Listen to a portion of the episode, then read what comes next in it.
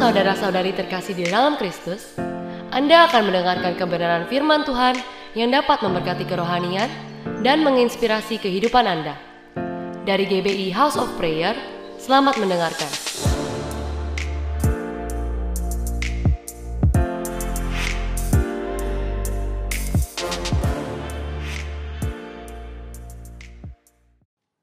Iya, shalom Bapak Ibu.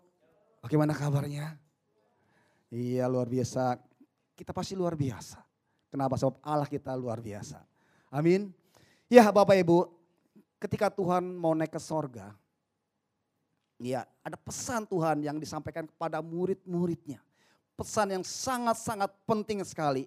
Dan ini disebut namanya amanat agung Tuhan Yesus. Namanya amanat itu harus dilaksanakan Bapak Ibu. Iya, itu harus dilaksanakan. Namanya amanat itu harus dilakukan Bapak Ibu. Dan puji Tuhan. Ya murid-muridnya itu melakukan apa yang disampaikan oleh Tuhan. Ya yaitu Great Commission. Ya dan melakukan perintah Tuhan. Dikatakan Bapak Ibu sebelum Tuhan naik ke sorga. Dikatakan di Matius 28. Ya ayat 19 dikatakan. Karena itu pergilah. Jadikanlah apa? Semua bangsa apa? Muridku. Dan apa? Baptislah mereka dalam nama Bapa dan Anak dan Roh Kudus. Kemudian dan ajarlah mereka melakukan segala sesuatu yang telah telah apa? Ku perintahkan kepadamu. Dan ketahuilah aku menyertai kamu sampai kesudahan akhir zaman.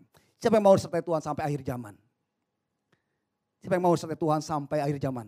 Sampai hidup kita. Mau kuncinya apa? Pergilah. Pergilah. Pergi ke mana? Pergi ke mana Tuhan utus, Tuhan kirim kita.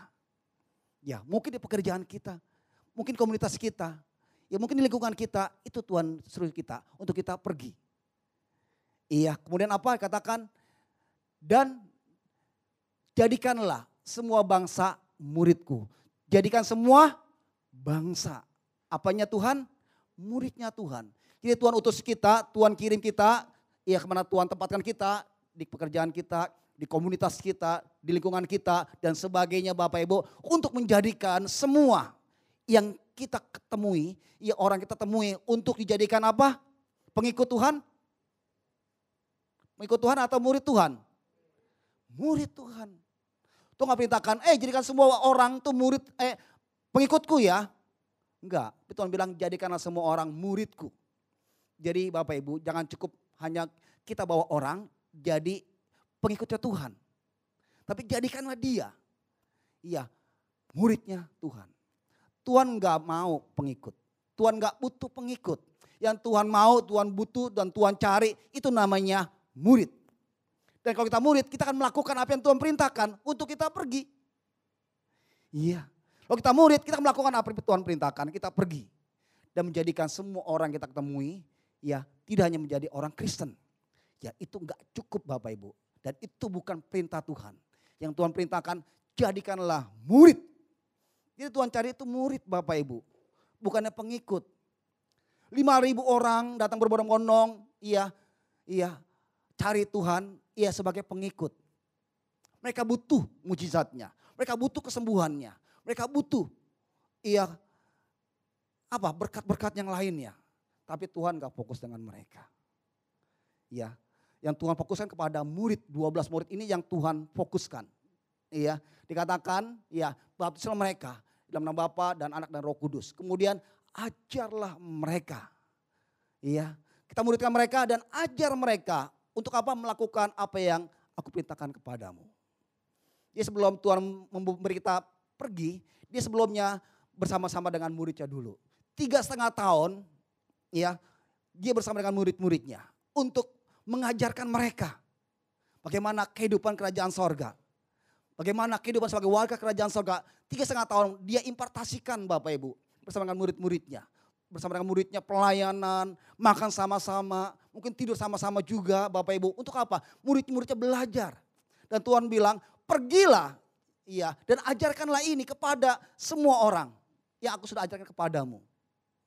Jadi Bapak Ibu, yang Tuhan cari itu murid.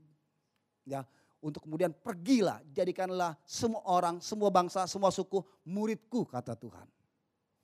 Jadi Bapak Ibu jangan stop menjadi pengikut, tapi jadilah murid. Bedanya apa murid sama pengikut? Ya kalau pengikut tuh maunya yang senang-senang aja. Maunya ya berkatnya.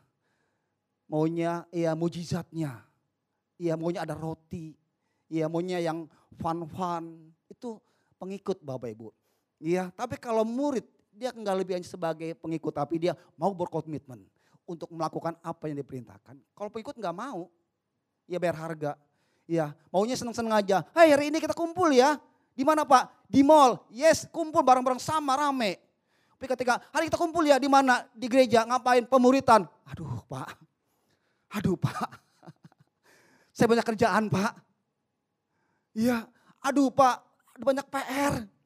Aduh Pak. Lagi sakit perut Pak. Aduh Pak. Tunggu Pak. Ada stadion apa ada siaran langsung live Pak. Iya. Aduh Pak. Iya. Tapi kita kumpul di mall, ngapain? Kita fellowship makan-makan, yes.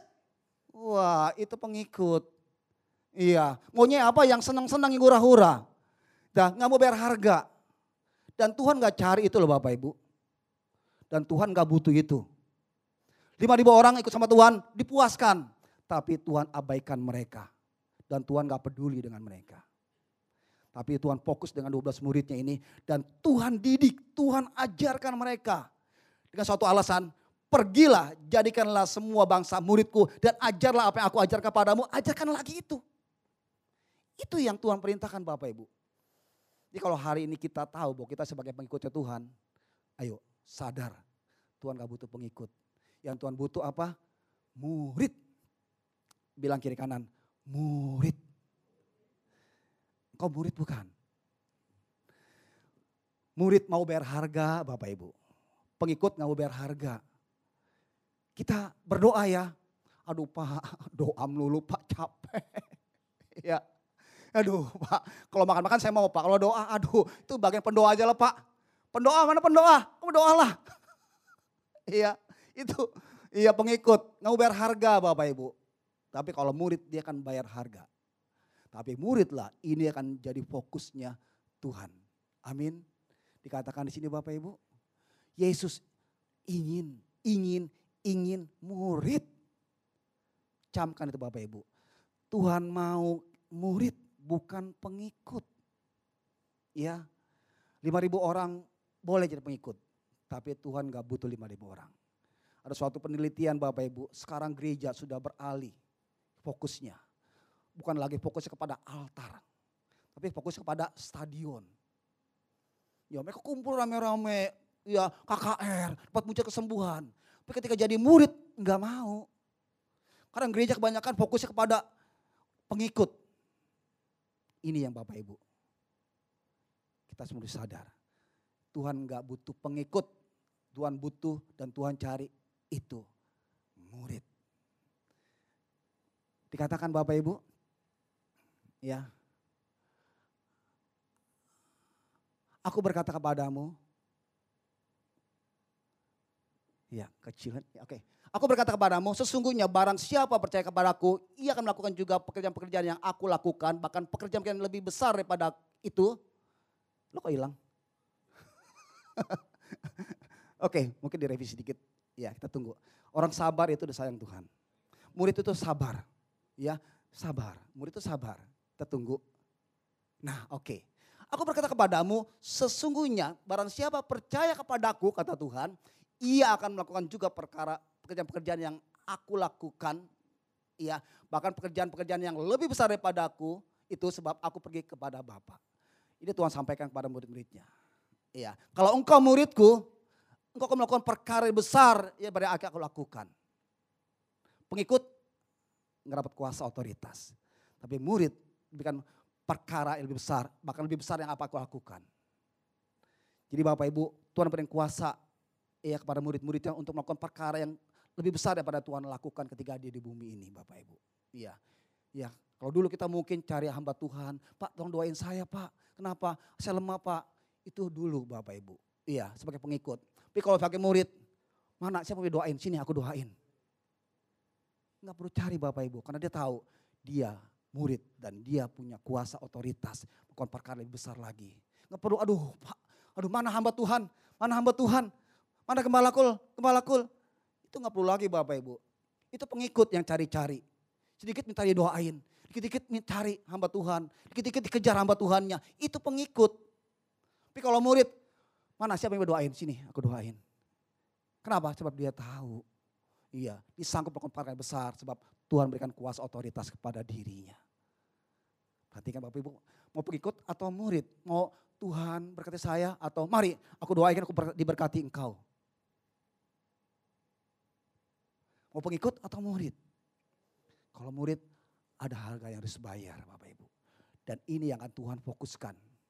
Amin. Apa sih ciri murid-muridnya Kristus itu? Apa sih ciri-cirinya murid? Iya. Kita perlu tahu Bapak Ibu supaya kita sadar. Oh iya saya muridnya Tuhan nih. Karena ciri-cirinya itu ada pada saya.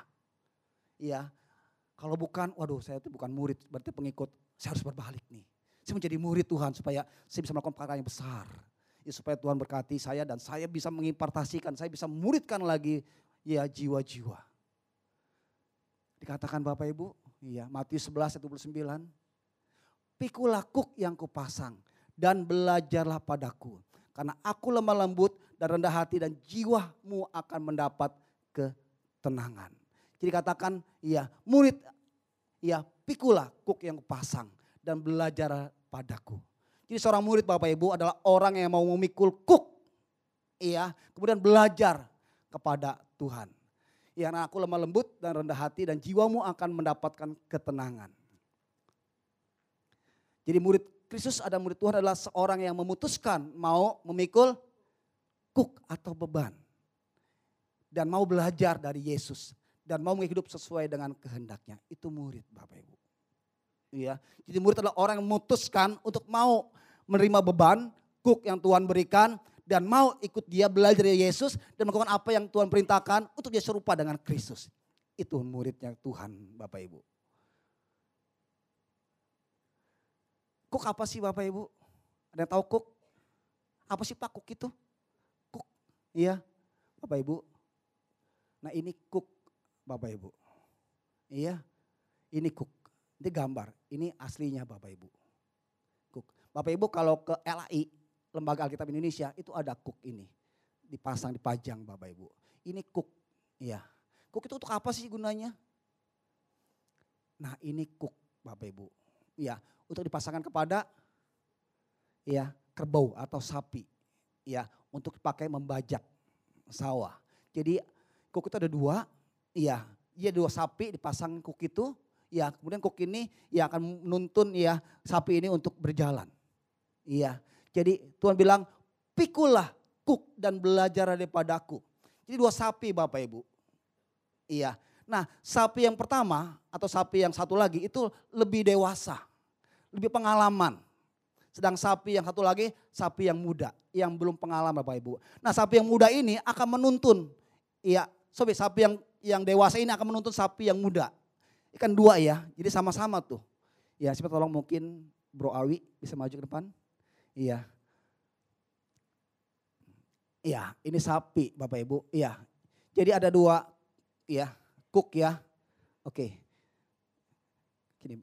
Iya. Misalnya ini cook Bapak Ibu, ya. Saya cook yang dewasa, saya taruh saya ya Tuhan. Ya ini ya muridnya Tuhan. Saya Tuhan ya. Dia belajar padaku. Ya, Awi belajar padaku. Iya, aku pasang cook. Iya, cook nih. Jadi engkau ikut aku. Jadi kalau saya jalan, dia harus jalan. Iya, iya, saya muter, dia harus muter. Nah itu cook Bapak Ibu. Dan cook ini ringan, iya, kalau dia mengikuti apa yang Tuhan perintahkan. Ya, ke, ke kanan, ke kanan. Ringan. Iya. Kalau ke kiri, ke kiri. Tapi ini akan berat ketika dia nggak mau mengikuti. Iya. Iya, saya jalan tapi dia nggak mau. Tuhan gak pernah maksa Bapak Ibu. Iya. Dia gak pernah maksa untuk setiap kita. Iya. Dan dia akan menjadi berat Bapak Ibu. Kenapa? Dia gak mau. Dia melawan Bapak Ibu. Iya, dia melepaskan kuk ini. Ya, jadi kalau kuk ini Tuhan bilang ringan. Iya kenapa? Kalau kita mau belajar daripada Tuhan. Ya ikut apa yang Tuhan mau aja kuk itu dua. Iya kiri kanan. Ya satu Tuhan, satu muridnya. Dia akan bebannya ringan kalau dia ikut dengan Tuhan. Dia akan berat kalau dia nggak mau ikut Tuhan. Ya Tuhan ke kiri dia ke kanan. Ya dia akan berat Bapak Ibu. Kenapa? Tuhan bilang ke kiri. Kiri berkat Tuhan. Ya berkat terbaik. Iya tapi nggak mau ke kanan. Tuhan biarkan saja Bapak Ibu. Iya, tapi kalau dia ikut ya, kuk itu ringan. Oke, okay, thank you Wi. Iya. Jadi Bapak Ibu, kuk itu ringan kalau kita mau belajar daripada Tuhan. Iya. Itu kuk Bapak Ibu. Iya. Jadi sapi yang ada dua sapi, sapi yang satu lebih dewasa. Iya, dia akan mengajar sapi yang muda ini. Tapi muda ini harus belajar daripada yang dewasa. Tuhan bersama dengan kita. Dan Tuhan mengajar setiap kita. Tuhan bilang, ayo ke kanan, ya dia akan mudah kalau ke kanan. Tapi kalau ke kiri dia akan jadi berat. Kuk akan jadi berat Bapak Ibu. Itu kuk. Ya.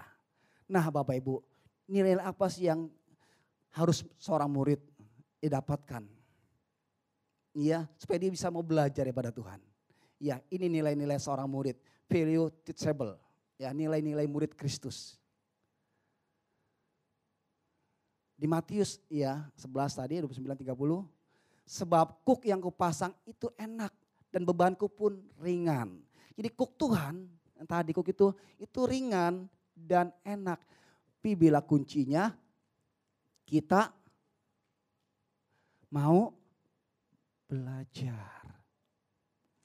Iya, kuk itu akan ringan dan beban pun juga akan ringan dan enak. Tapi bila kuk itu, iya, dipasang kita dan kita mau belajar daripada Tuhan. Karena aku lemah lembut dan rendah hati dan jiwamu akan mendapat ketenangan.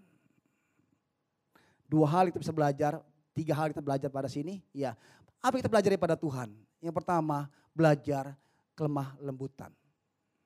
Ya, jadi nilai seorang, nilai seorang Kristus adalah yang pertama lembah lembut. Ya, supaya apa? Kuk itu ringan. Ya belajar dari Yesus. Apa kita belajar dari Yesus? Yaitu lemah lembut. Lemah lembut. Ya, supaya kok itu ringan dan enak, ya kita harus memiliki seperti Tuhan lemah lembut. Tujuan sasaran supaya seorang murid menjadi serupa dengan Kristus Bapak Ibu. Tujuan seorang murid, goal seorang murid itu harus ya tujuan sama seperti Kristus. Karena itulah dia bersama dengan murid-murid supaya apa? Goalnya, muridnya melihat dia. Dan goalnya muridnya sama seperti Kristus. Dan Kristus bilang, aku lemah lembut. Nah Bapak Ibu ini ada berapa gambar. Ya, yang mana yang lembut? Ada itu bantal, iya ada satu itu, dua bantal itu, dan dua itu batu sama ulekan. Yang mana yang lembut, mana yang keras? Itu lembut. Betul nggak? Kok kayak nggak percaya banget sih? Saya punya contoh Bapak Ibu. Saya punya bantal nih. Ini kan lembut. Iya, coba Wi, tonjok Wi. Ya kencang. Kenapa? Dia berani karena dia lembut. Iya, iya, ini lembut. Coba sarang, ini. Wi, tonjok Wi. Tonjokin keras. Kenapa nggak mau? iya. Nah, kalau lembut tuh artinya apa? Ya, hati kita lembut, kita seperti Tuhan Bapak Ibu. Iya, itu ada ulekan, ada batu itu keras Bapak Ibu. Iya, jangan coba-coba tonjok. Iya, nanti bukan batu pecah, tangan yang rontal, patah tulangnya. Iya, tapi kalau bantal tadi itu tonjok, ya kenapa bisa berani kita? Karena kita tahu itu lembut, gak mungkin melukai kita. Tapi kalau batu tonjok, ya coba di rumah silakan ya. Tapi jangan salahkan saya kalau nanti ke rumah sakit ya. Pak Santo suruh saya tonjok batu. Iya, nah Bapak Ibu, Ya, Tuhan berkata di Filipi 28 dikatakan dan dalam keadaan sebagai manusia ia telah merendahkan dirinya dan taat sampai mati bahkan sampai mati di kayu salib. Ya, lemah lembut artinya apa? Bicara tentang namanya ketaatan, taat. Iya. Ya, tadi bantal dipegang dia akan ngikuti. Iya, ditonjok dia akan ngikutin melesak Bapak Ibu. Kenapa? Hati yang mau siap dibentuk. Iya, bantal tuh dipegang gampang ya, bisa melesak gitu ya. Itu bicara hati yang lembut. Iya, hati yang mau taat. Tapi kalau batu, tadi batu Bapak Ibu, itu keras. Iya, dia akan mental lagi Bapak Ibu. Dia akan melukai kita Bapak Ibu. Nah, lemah lembut bicara namanya ketaatan. Iya, sebagai manusia, Iya, dia mau taat sampai iya mati. Taat sampai mati. Enggak taat setengah-setengah Bapak Ibu. Hati yang lembut, hati yang mau taat sepenuhnya kepada apa yang otoritas di atasnya. Ya, hati yang lembut bicara tentang namanya ketaatan.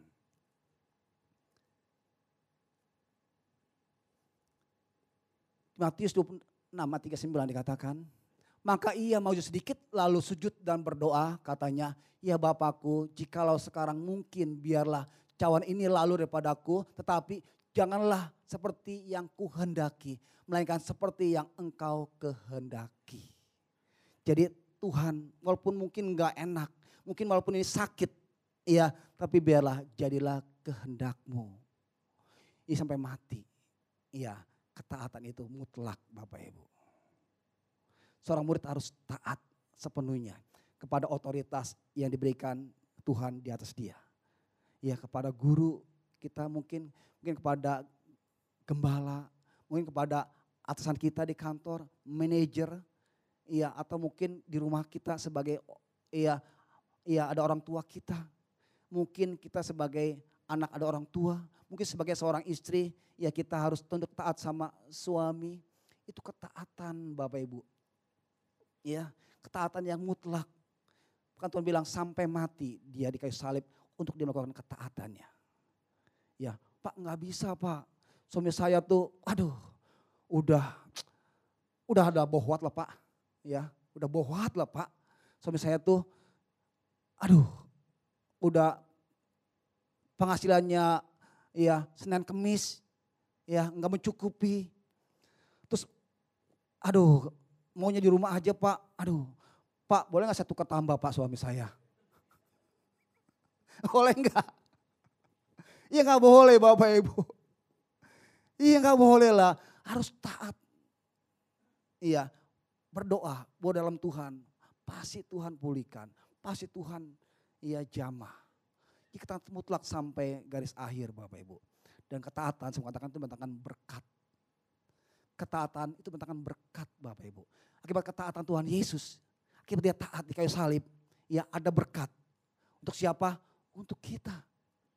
Lewat ketaatan Tuhan Yesus kayu salib, dia mati kayu salib, kita diberkati, kita diselamatkan, kita dianugerahkan pemulihan pada Tuhan, kita jadi anak-anaknya Tuhan.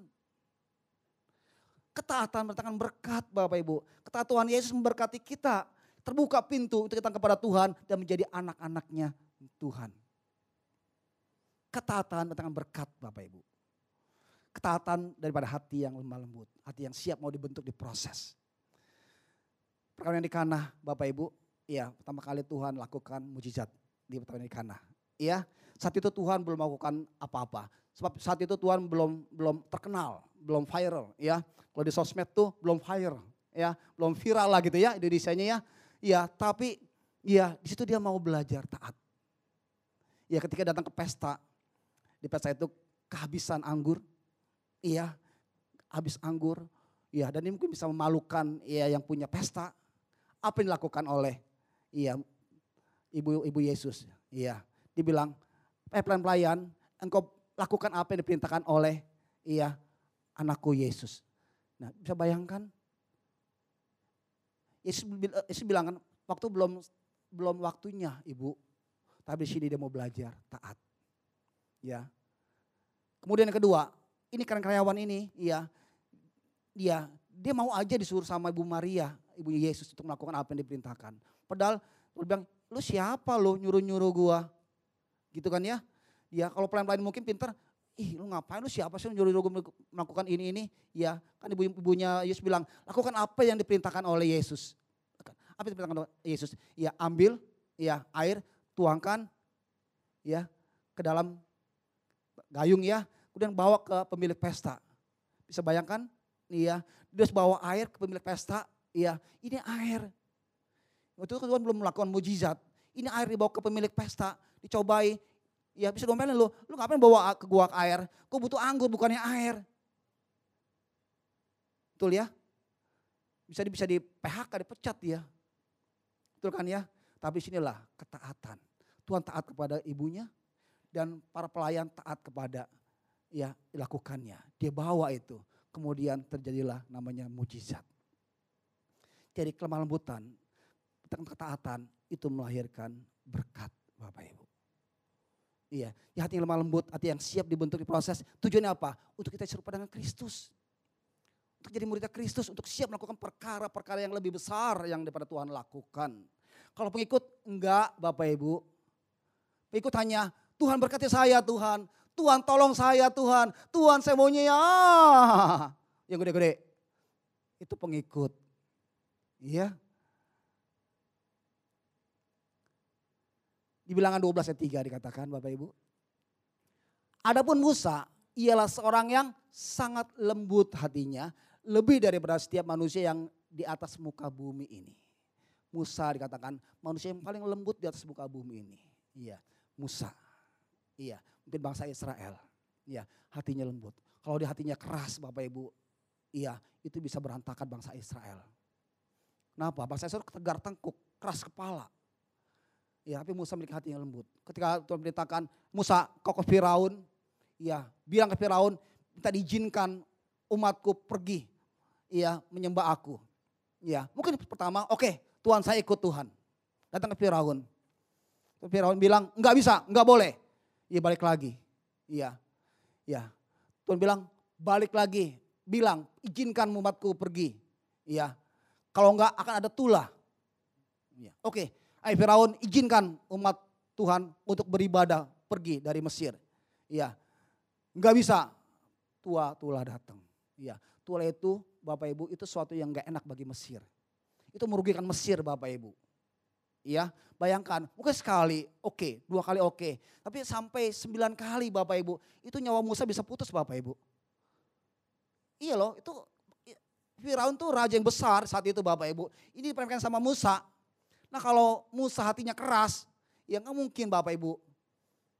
Dia mau ikut perintah Tuhan. Nggak mau Tuhan. Tuhan apa gila ya Tuhan. Ke Firaun sama saya ngantar nyawa.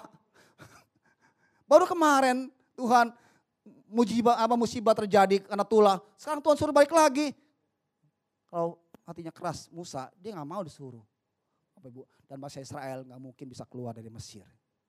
Tapi ada ketaatan, kelemah lembutan daripada Musa, Akibatnya dia bisa membawa bangsa Israel keluar. Ada berkat untuk bangsa Israel keluar dari Mesir. Amin. Ada ketaatan. Iya. Tapi sayang Bapak Ibu, iya. Ketika Musa pun juga gak masuk dalam perjanjian, dia gak protes Bapak Ibu. Eh Allah kenapa? Aku sebab bangsa Israel keluar, sekarang gak boleh masuk dalam perjanjian. Ya, kalau di hati gak lembut Bapak Ibu, dia bisa protes sama Tuhan tuh. Udah capek-capek memimpin bangsa Israel. Sekarang tinggal nyebrang sungai Yordan aja masuk bangsa, masuk tanah perjanjian. Masa nggak boleh Tuhan? Kalau hati keras dia akan berontak sama Tuhan. Tapi enggak lah Bapak Ibu. Iya hati lembut. Dia siap apa yang Tuhan perintahkan dilakukan. Walaupun dia nggak masuk Bapak Ibu. Iya dia tetap. Iya. Tetap orang jadi orang yang hambanya Tuhan. Ya, jadi ketaatan, datangkan berkat Bapak Ibu. Ya, dan murid harus memiliki lemah lembut. Iya, itu murid. Dua, Bapak Ibu. Ya, tadi pertama hati yang lembut. Dua, rendah hati. Iya, belajar pada Tuhan tentang kerendahan hati. Dikatakan di sini Bapak Ibu. Ya, rendah hati apa? Siap untuk menerima. Iya, nasihat.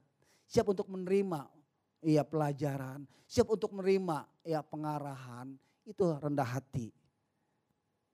Dikata sini, jalan orang bodoh itu lurus dalam anggapannya sendiri. Tapi siapa yang mendengarkan nasihat, ia bijak. Orang rendah hati adalah orang yang bijak Bapak Ibu. Yang siap mendengarkan nasihat. Orang rendah hati adalah orang yang siap untuk mendengarkan iya apa pun juga nasihat atau perintah Bapak Ibu. Ya, karena dia tahu Iya, semuanya itu mendatangkan kebaikan bagi dia. Jadi siap menerima nasihat. Kemudian, ya. Di Amsal 10 17 dikatakan Bapak Ibu, siapa mengindahkan didikan menuju jalan kehidupan, tetapi siapa mengabaikan teguran tersesat. Jadi orang rendah hati itu orang yang siap mau mendengar didikan. Iya, tahu didikan itu kan ada kehidupan. Tapi siapa mengabaikan itu akan tersesat. Jadi orang rendah hati orang-orang yang siap mendengarkan nasihat, didikan. Yang siap diajarkan Bapak Ibu. Siapa pun yang mengajarkan dia, iya, itu dia akan siap diajar. Iya, tapi orang yang gak rendah hati, dia akan pilih-pilih Bapak Ibu. Siapa dulu yang ngajar gua nih? Siap dulu nasihati gue nih. Lu anak baru, lu anak baru gede lo ya. Lu anak masih ingus, bisa orang tua nih ya. Iya orang tua ya. Lu anak baru gede lo ya, lu ngajarin gue. Gue lebih mantap aksen gacam garamnya. Sampai gue darah tinggi. iya, lu baru gede, lu ngajarin gue. Iya, tapi orang rendah hati dia akan siap ditegur Bapak Ibu. Iya. Jadi orang rendah hati itu mau belajar dari siapa pun juga, di mana pun juga, termasuk dari pengalaman-pengalaman yang buruk, dia akan belajar itu semua Bapak Ibu. Ya siapa yang ngajarin pun dia, dia akan siap belajar. Mungkin ngajar kita tuh orang yang mungkin lebih lebih rendah, lebih muda. Tuh mungkin pendidikan lebih daripada setiap kita, kita siap diajar. Bapak Ibu. Kerajaan Israel Bapak Ibu terpecah dua, pecah utara sama selatan. Ya karena Rehabeam ya anaknya Salomo. Ketika Salomo memimpin itu kerajaan menjadi besar. Iya, Salomo mewariskan kerajaan daripada Daud, bapaknya. Iya, Daud diwariskan kepada Salomo dan menjadi besar. Tapi ketika turun kepada Rehabeam, iya, itu kerajaan pecah menjadi dua. Kerajaan selatan, kerajaan utara. Apa sebabnya? Sebabnya dia nggak mendengar nasihat, nasihat. Iya, ketika dia memimpin bangsa Israel, Ya rakyat datang pada dia. Ya rakyat minta diturunkan pajak. Diturunkan beban mereka. Apa yang terjadi Rehabeam? Iya, didengar nasihat daripada anak-anak muda. Iya, iya. Aku udah bilang jangan kasih. Iya, itu itu dia nanti ngelunjak. Lu turunin nanti ngelunjak lo rakyat lo. Lu bisa berontak lo. Jangan turutin. Tapi iya kasih beban lebih lebih lagi kalau selama ini ya bapakmu Salomo ngasih mereka 10 beban, lu bilang gua kasih lu 20. Tunjukkan lu punya power. Nah Bapak Ibu, iya. Dia punya dua penasehat. Satu anak-anak muda, satu lagi orang-orang tua yang sudah ikut bersama dengan Raja Salomo. Ya, orang tua ini bilang, orang tua ini bilang, Rehabeam, ya, engkau ikuti, dengarkan apa yang diperintahkan, diminta oleh rakyatmu kau akan didukung, kau akan disupport pemerintahanmu. Tapi didengarkan reha, ya teman-teman yang masih muda, diabaikan orang-orang yang tua. Bapak Ibu, akibatnya apa? Pecahlah kerajaan Israel, utara dan selatan. Akibat apa? Dia akan mendengarkan nasihat ya orang tua. Orang tua kan sudah mengalami dulu Bapak Ibu. Iya kan ya, orang tua sudah mengalami dulu. Seringkali ya, Allah mama ini zaman now, udah beda. Sekali gitu ya. Kamu gak boleh begitu. Iya, iya. Alah mama itu kan dulu, sekarang beda. Sekali kita seperti itu anak-anak muda. Iya. Ketika dikasih sesuatu, dinasehati, ah kuno. Itu kuno. Iya. Sekarang udah beda zamannya. Ya perhatikan Bapak Ibu. Nasihat-nasihat. Orang tua sudah punya pengalaman lebih dulu. Ya, dan orang tua juga, iya, juga harus mau dengar juga nasihat daripada yang muda-muda. Iya, jangan seau. Namanya ban. Ya, jadi apa? Au ban. Keras kepala. Ya, sekarang teknologi sudah makin maju. Iya kan ya? Ya, kita yang tua itu mesti juga belajar daripada yang muda-muda. Yang muda-muda itu cepat sekali belajarnya. Terus belajar daripada mereka. Ya saya sering tegur, saya sering tegur sama anak saya, Stevia. Ya kenapa? Karena saya malas belajar. Iya, ya saya punya handphone, ya banyak ya fitur-fiturnya ya cukup canggih lah nih handphone saya ya. Tapi saya tahunya bisa telepon doang, bisa WA doang, ya. Iya, Anak saya ngomel, papa ini handphonenya bisa dipakai untuk banyak hal. Belajar, belajar. Sayang handphone ini kalau dipakai untuk telepon WA, WA doang. Iya belajar. Iya. Satu kali saya nggak belajar Bapak Ibu. Saya benar-benar waktu saya tahu juga ya. Akhirnya benar Bapak Ibu kelok. kelok waduh iman. Nah orang tua pun juga harus mau belajar daripada yang rendah. Iya, iya harus terbuka hati kita. Dan murid ada orang dah hati yang siap mau belajar. Ya, oleh siapa pun juga. Yang lebih besar, lebih muda. Keadaan pun juga bisa mengajarkan kita Bapak Ibu. Ya keadaan kita, peristiwa-peristiwa itu bisa mengajarkan setiap kita. Iya akan kebenaran-kebenaran firman Tuhan. Ya rencana-rencana Tuhan, Tuhan bisa memakai berbagai cara. Peristiwa-peristiwa, iya Tuhan juga akan mengajarkan setiap kita Bapak Ibu. Iya kita perlu kerendahan hati untuk kita mau ya mendengar nasihat, mau mendengar teguran. Siapa pun juga yang sampaikan, kita harus mau mendengarkan. Murid ada yang siap mau mendengarkan ya siap mau diajar, siap mau belajar. Terus juga pengalaman-pengalaman yang buruk pun juga harus belajar supaya apa? Enggak menimpa kita. Ya, ya Jack Ma ya berkata, ya anak muda kalau engkau cari pekerjaan, ya jangan lihat perusahaannya. Tapi carilah ya pemiliknya yang siap mengajarkan engkau. Ya belajarlah daripada dia, belajar daripada pengalaman-pengalaman. Ya belajarlah jadi kalau kita mencari pekerjaan, carilah orang yang bisa mengajarkan kita. Iya, kita punya tujuan. Iya, setelah itu kita belajar berapa tahun, belajar berapa tahun, barulah kita bisa mengembangkan yang lain. Jangan pindah-pindah. Iya pindah, ah iya pindah. Ya nggak enak lah ini, ya atasannya bawel lah, ya atasannya pelit, pedit, pedit. Gaji nggak up-up. Iya, kerja nambah-nambah. Ah gue pindah. Iya, seorang murid akan rendah hati. Belajarlah Bapak Ibu. Dari berbagai peristiwa, dari berbagai hal, berbagai siapa pun juga belajar daripada itu. Karena itu semuanya akan membuat kita semakin ya lebih baik lagi. Amin. Ya. Kalau kita pindah-pindah Bapak Ibu, kehancuran kita dapatkan. Kalau kita tetap belajar, ya belajar, belajar, ya tetap siap dibentuk, hati kita lembut, rendah hati, kita akan bisa berhasil. Ya. Yang ketiga, Tadi yang pertama rendah hati. Pertama lemah lembut, kedua rendah hati. Yang ketiga, milikilah lapar dan haus akan kebenaran. Yang ketiga, miliki kerinduan untuk kita belajar Bapak Ibu. Ini kerinduan untuk kita mau belajar. Seperti orang yang lapar dan haus. Kalau kita lapar, apa kita cari Bapak Ibu? Pasti makanan kan ya. Kalau kita haus pasti cari apa? Minuman kan ya. Milikilah rasa haus dan lapar. Untuk kita mau belajar. Ya ini seorang murid. Kalau muridnya ah udahlah gue malas belajar.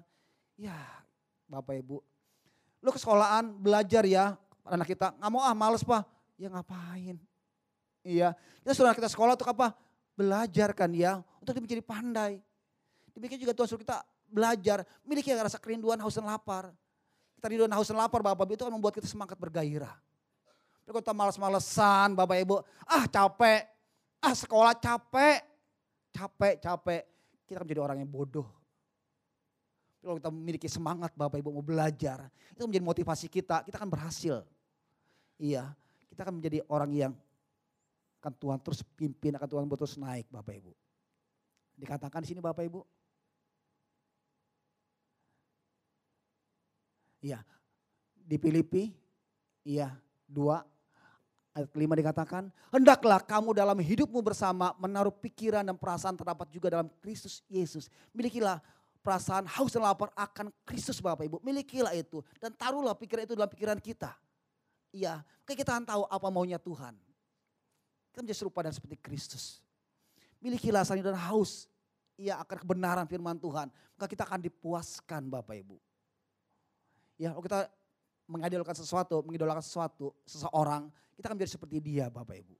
Ya, kalau misalkan saya suka dengan seseorang yang mungkin yang hebat, ya bermain sepak bolanya, saya akan mengidolakan dia Bapak Ibu. Saya akan seperti seperti dia. Mungkin gaya pakaiannya, mungkin gaya nomor juga, tujuh seperti Ronaldo, iya.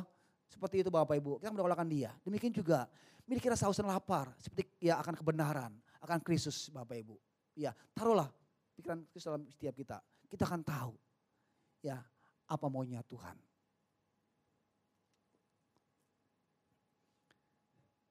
Ya, dikatakan Yohanes 6 ayat 35. Kata Yesus kepadanya, mereka, akulah roti hidup, barang siapa datang kepadaku, ia tidak akan lapar lagi. Dan barang siapa percaya kepadaku, ia tidak akan haus lagi. Jadi ketika kita rindu, haus akan kebenaran firman Tuhan, kita siap mau belajar, kita cari kebenaran firman Tuhan, Iya kita gali kebenaran firman Tuhan, kita dengar khotbah, kita renungkan Bapak Ibu, iya kita lakukan, ya baca firman Tuhan, terus setiap hari kita renungkan Bapak Ibu, kita akan dipuaskan. Dan semakin lama kita akan menjadi serupa seperti Kristus. Keintiman akan buat kita menjadi serupa dengan Kristus Bapak Ibu. Memang terjadi pada saat kita rindu dan haus akan kebenaran firman Tuhan. Ya, keintiman membuat kita serupa dengan Kristus. Keintiman kebenaran firman Tuhan membuat kita semakin diubahkan nggak lagi kita ya keras tapi kita menjadi lembut.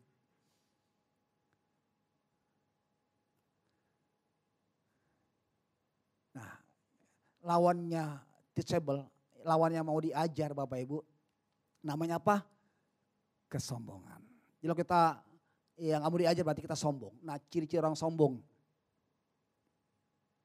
Iya ciri-cirinya sudah merasa pintar dan nggak perlu lagi diajar. Allah, gue udah tahu ini mah nggak perlu lagi belajar. Ah, gue udah tahu ini. Ah, gue udah tahu siapa yang khotbah. Ya, gue udah tahu ayat-ayatnya nih. Ini ayat ini nih, abis ini kemarin nih. Abis ini kemarin nih, abis ini kemarin nih. Ah, gue udah tahu, gue udah hafal. Ya, itu orang yang sombong. Ya, nggak perlu lagi diajar. Siapa yang khotbah? Pak Santo, ah gue udah tahu Pak Santo mah.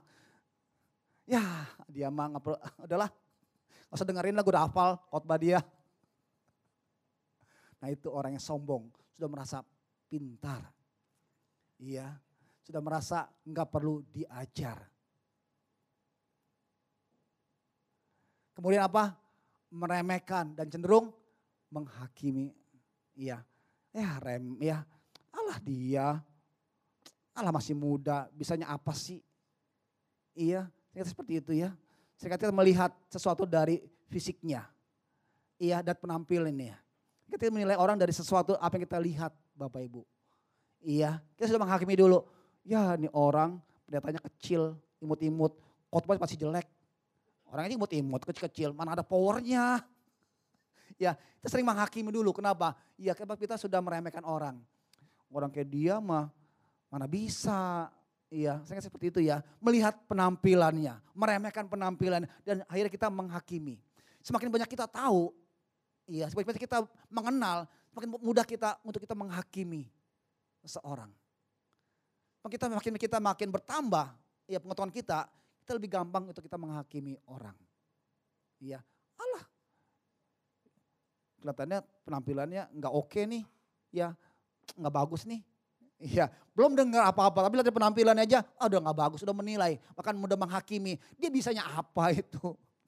Iya, di guru ngajar gua, Ya ilah, nggak ada tampang profesor, jidatnya aja tuh nggak ada pendek tuh. Kan kalau profesor jidatnya, jidatnya kayak lapangan terbang ya. Itu baru pinter. Orang zaman dulu bilang gitu ya, kalau jidatnya tinggi kan itu pinter. Ini jidatnya pendek nih. Wah ini B nggak pinter pasti ini. Kita sudah menghakimi dulu. Ya kan ya, seperti itu ya. Kita mengudah menghakimi, nah, itu orang yang sombong tuh. Ya, kemudian nggak mau ditegur, gak mau masukan dan gak mau ya nasihat ini orang yang seau nih, ya keras kepala nih, ya kita tadi batu tuh ya, ya mental lagi, ya dikasih ya nasihat mental lagi, ya dikasih ya pelajaran mental lagi, kenapa? Ya keras, betul ya, dikasih sesuatu mental lagi, kenapa? Ya keras hatinya, tapi kalau hatinya lembut kan dia akan menyerap menerima, ikuti ya, seperti bantalkan ya, tadi tonjok pasti akan ngikut ya. Coba kalau batu tonjok. pasti iya. Itu yang keras. Ya, dia orang yang lembut ya, hati yang siap dibentuk. Ya, dan orang yang kamu diajar, orang yang sombong tuh ciri-cirinya ya, rasa pintar, nggak boleh diajar, meremehkan, menghakimi, kemudian nggak mau ditegur, mau dinasehati. Nah itu orang-orang yang mau diajar. Dan Tuhan nggak cari itu Bapak Ibu.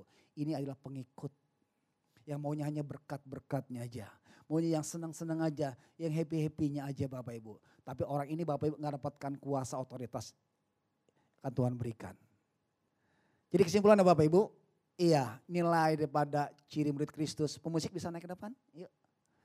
Iya pertama, lemah lembut. Iya kenapa? Sebab aku lemah lembut kata Tuhan. Belajar daripada aku. Ya pikuk yang aku beri kepadamu itu lemah lembut bila engkau belajar daripada aku. Iya apa kita belajari? Kelemah lembutan daripada Tuhan. Ya hati yang mau taat. Hati yang mau siap dibentuk. Hati yang siap mau diproses oleh Tuhan. Ya, hati yang merelakan dirinya, Tuhan saya siap. Iya. Kemudian rendah hati. Ya, siap diajar oleh siapa pun juga. Iya, siap dinasehati, siap ditegur, di mana pun juga siap. Kemudian yang ketiga, ya miliki haus dan lapar akan kebenaran, akan pribadinya Tuhan.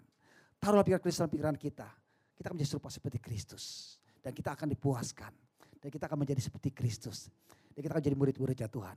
Menjadi serupa dengan Kristus. Amin. Siapa sini murid? murid kita mati. Baru disampaikan firman Tuhan. Kalau murid angkat tangan. Nah, murid akan diberkati oleh Tuhan. Murid akan melakukan perkara-perkara yang besar apa yang aku lakukan. Tapi kalau pengikut engkau hanya mendapatkan berkat, ya cukup sampai situ saja. Tapi kalau murid engkau akan mendapat melakukan perkara yang besar. Amin. Jadilah murid. Ini yang Tuhan cari. Ini yang Tuhan mau. Murid artinya apa? Siap Tuhan saya mau diajar. Tuhan siap saya mau belajar. Hati saya lembut, saya rendah hati dan saya mau belajar dari siapa pun juga. Amin Bapak Ibu. Ya, mari kepala kita berdoa. Anda telah mendengarkan sharing firman Tuhan yang disampaikan oleh hambanya. Dapatkan rekaman ibadah melalui website hope.church/sermon. Tuhan Yesus memberkati.